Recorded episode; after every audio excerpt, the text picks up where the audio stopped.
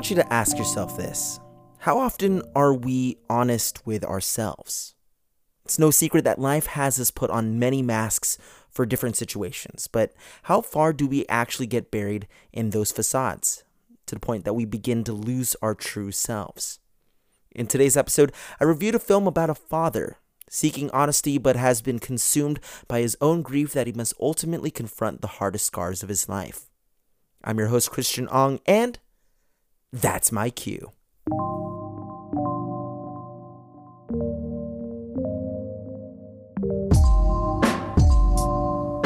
Welcome back, cuties, to another episode of That's My Cue, your one stop podcast to get the latest reviews on all things TV shows, movies, albums, and games.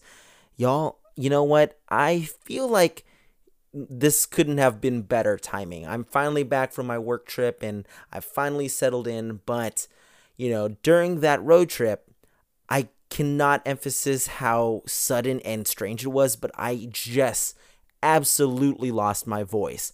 Had no idea why. It was just a normal trade show that I attend all the time. And then uh, I wasn't even exerting my voice per usual. I, am I'm, I'm normally kind of the quiet one in our uh, cohort for my work. And um, yeah, just Like gradually over time, just lost my voice. So I have no idea what had happened, but I sounded completely hoarse. It was kind of frustrating, especially when you're working a trade show and that first day you're just whispering to customers and it's so loud that it just feels a little a little creepy a little weird. But uh yeah, I mean a few weeks later I finally kind of gotten my groove back. I'm still not 100% there. I, I feel like, you know, I'm a little raspy and it feels like I'm kind of exerting myself a little bit. So I'm going to try and take it a little easy with the the yammering cuz I know I can kind of get lost in the weeds with these opening bits. But I am hoping that you guys are doing better than I am and that you guys are staying safe. And uh, yeah, I'm just be I'm, I'm just glad to be back in the saddle as we talk about this movie today. I, I feel like this is a movie that um, you know, leading up to its release in December, I, I was just so uh, stoked for it because I'm a big Brendan Fraser fan, and uh, Kate and I we just saw the trailer. We're a big A24 you know fan uh, community within our amongst ourselves anyway, so that uh, the combination of the two seemed like a natural fit for us to eventually check this movie out. And what a movie it is. Yeah, I'm, I'm glad that we're able to finally, uh, you know, carve out time to catch it. So let's go ahead and dive right into it as we talk about this week's movie, which is The Whale, which was released on December 9th, 2022. Directed by Darren Aronofsky, this movie stars Brendan Fraser, Hong Chau, uh, Sadie Sink, Ty Simpkins, and Samantha Morton. When an English teacher is faced with the reality of his declining health due to his severe obesity, he attempts to reconcile with his daughter, whom he had left with her mother years ago. Based on the stage play by Samuel D. Hunter of the same name, The Whale is the latest in director Darren filmography that bears similar unsettling and dark quality to its drama, much akin to Aronofsky's previous work. Yet, compared to his far more abstract and surrealist films such as Black Swan or Mother, Aronofsky instead approaches Hunter's screenplay with a bit more straightforwardness despite maintaining his intensity within his direction. However, much of the bleakness that his films are known for are pretty much still intact, as The Whale can be a bit heavy as an emotional tale about what it means for reconciliation and whether or not if seeking someone's forgiveness is for the sake of the offended party in question or rather for their own.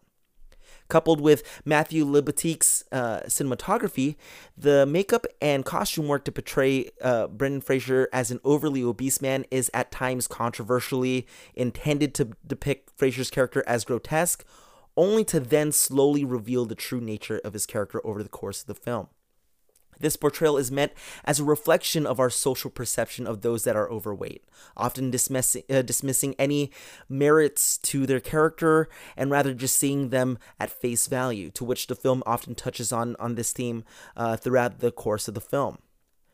Uh, instead, Fraser's performance is grounded and often nuanced with the endearing sweetness of his character's personality, juxtaposed against his physical appearance and addiction to overeating as a result of his grief.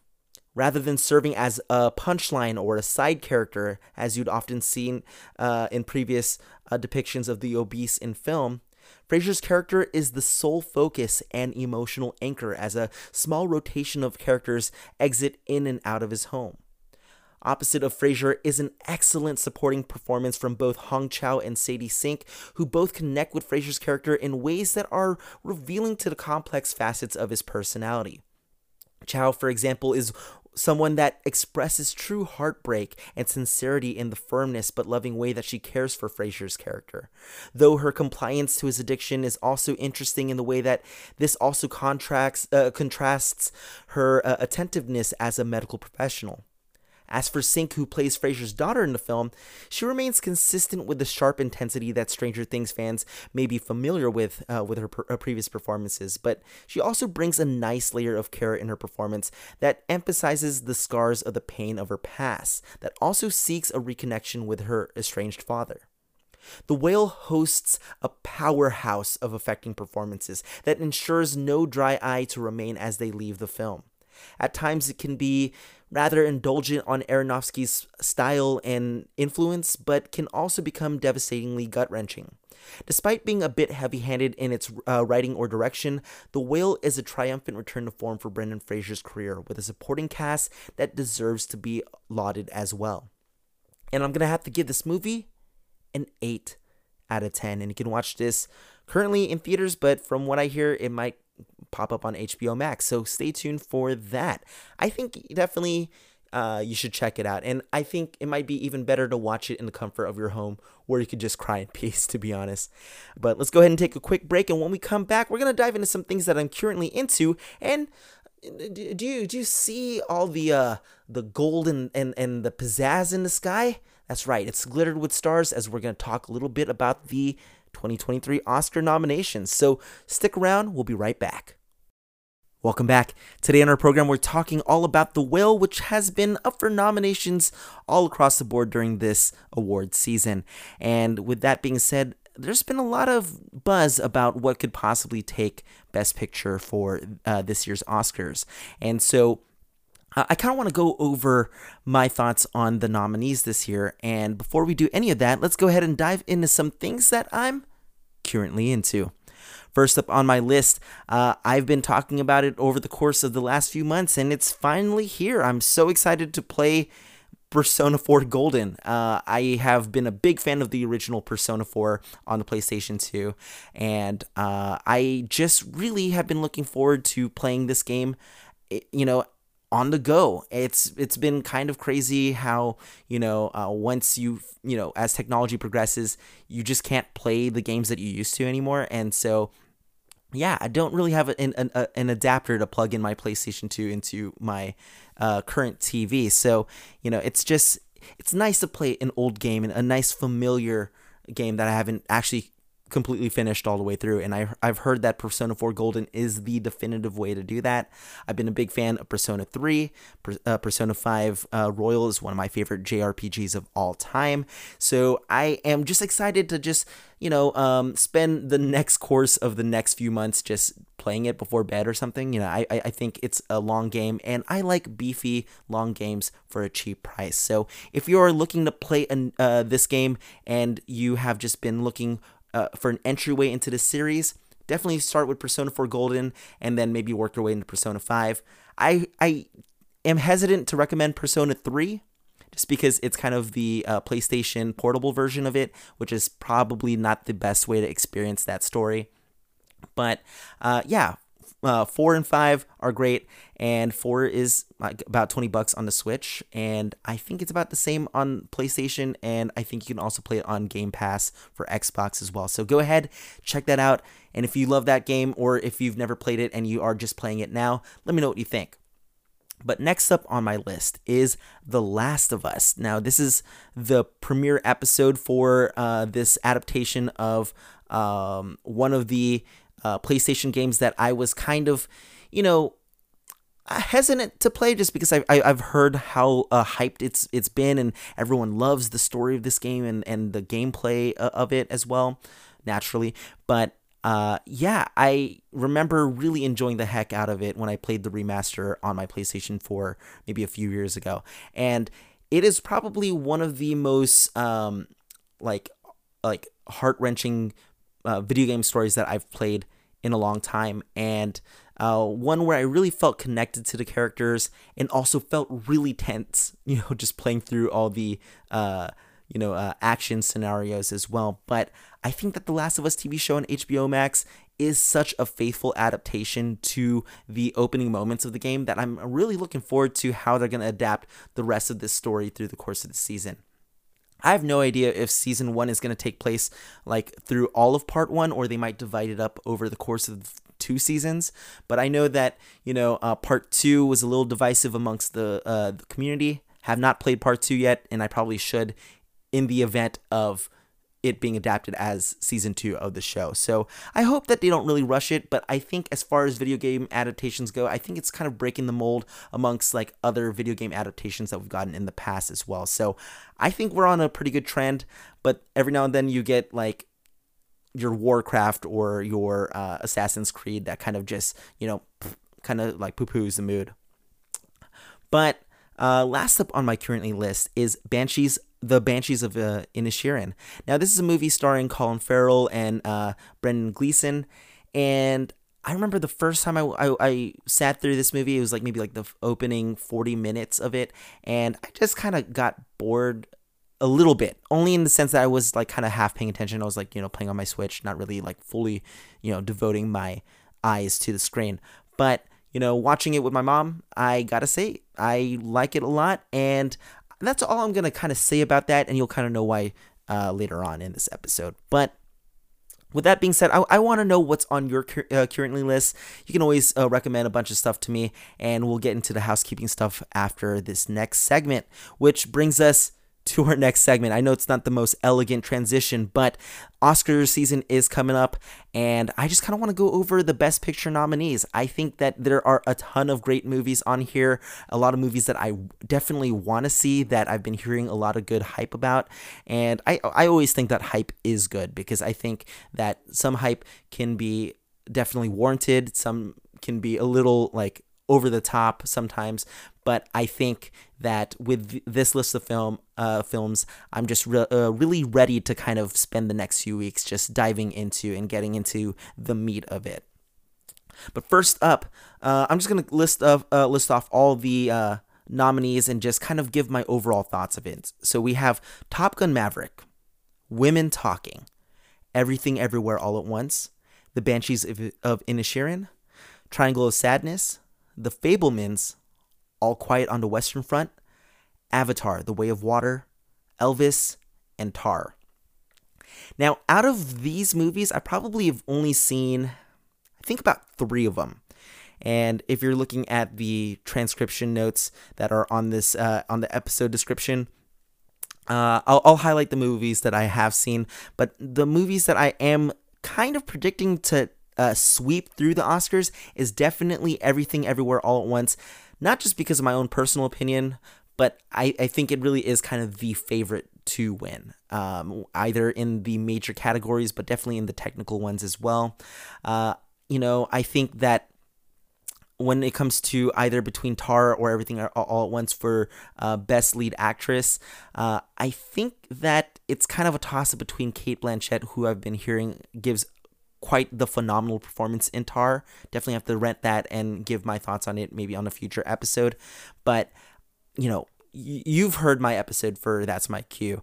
Uh, I, I think that Michelle Yeoh is, you know, delivering probably the career highlight um, of her, uh, a performance that we probably might not get ever again. You know, I, I think Everything Everywhere All at Once is such a unique film that can only be done once in the sense that if there's any other films that try to that tries to repeat this formula and in terms of the insanity and the absurdity, it, it's always going to be compared to this movie. And I really feel like the Daniels did uh, uh, such a phenomenal job at uh, directing this film that I think it's also kind of boxing them in a corner, to be honest, where it's going to be kind of hard to follow that up. But I think uh, the other two movies that I have seen, Top Gun Maverick, I think it's kind of just it, it, it's it's I'm glad that that it's here amongst you know good company. Do I think it's gonna you know absolutely dominate Best Picture? No, I don't think that at all because I think that Top Gun Maverick is a great action film. It's a feel good action film, but it also feels a little shallow and just it, it, it doesn't, you know, reach the emotional complexity as these other films. And uh, the other film that I have uh, mostly seen that I've yet to finish is Banshees of Inisherin, and uh, I think that the uh, comedy and the drama that you know, um, is within this film is evenly balanced. I think more so on the comedy end of things, but I think that uh, Colin Farrell it, it does such a great job, uh, you know, opposite of Brendan Gleeson. And yeah, I, I, I have yet to watch The Fabelmans. I'm, you know, I feel like it's a basic take, but you know, if, if you're a film lover, you, how, how can you not enjoy Spielberg's works? I feel like the uh, Fabelmans is definitely going to be up my alley, and so I, I I'm gonna try to find a way to watch that for sure. Avatar: The Way of Water, I don't know, I, I was not a big fan of the first movie. I'm surprised that it's already crossed the two billion dollar mark worldwide. Uh, I didn't really uh, I didn't realize that everyone was so excited for an Avatar sequel that they showed up in droves like that. I I have no idea how this movie is performing extremely well, um, because I don't know. I I, I guess you know. Uh, I, I my here. Let me backtrack a little bit. I thought that the basic consensus for the first film was that like it's okay, but it feels it plays out a little bit like Disney's Pocahontas in a sense, and that was just kind of the general feel and uh, temperature of the so-called uh, Avatar pool, if you will, or the Way of Water. But you know, with the sequel, I, I don't know. I, I just wasn't as impressed with the trailer, and um, I, I, I believe it is going to be you know killing it in the technical category for special effects. But uh, is it Best Picture? I don't know. You have to let me know. It's three hours long. Uh, I know Kate and I probably should watch it because I should do a dedicated TMQ episode on it, but we'll see. All Quiet on the Western Front. I feel like once I've seen one war movie, I've kind of seen them all. There's some standout war movies for sure, like Saving Private Ryan or 1917. But um, I, I just feel like it's just bleak and uh, just really uh, like grim, and which I feel like are kind of the same adjectives. But I don't know. I I'll have to check it out, and I'm glad that it's on Netflix, and I can do so right away. And Triangle of Sadness, I've heard that's also really good too. Women Talking. I don't know too much about this movie. I am surprised that Elvis is on this list.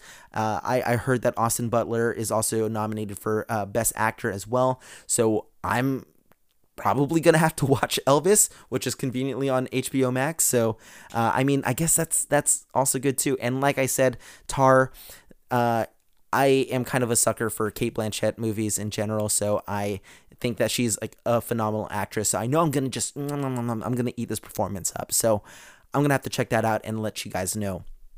But let me know what you what you think. What do you think is gonna win uh, Best Picture this year at the Oscars? Do you even care about award season like the Academy Awards or the Golden Globes or anything like that? Uh, you know, I, I know there's a camp that you know says that these awards are just arbitrary and they don't really matter. Or you know like it's nice that these uh, movies that are of top-notch quality are getting uh, you know the recognition that they deserve. What's a movie that you felt like that got snubbed? Personally i think that nope should have gotten at least some recognition eh, um, but it didn't. And i know that people really love rrr which i haven't also seen because it's a three hour movie.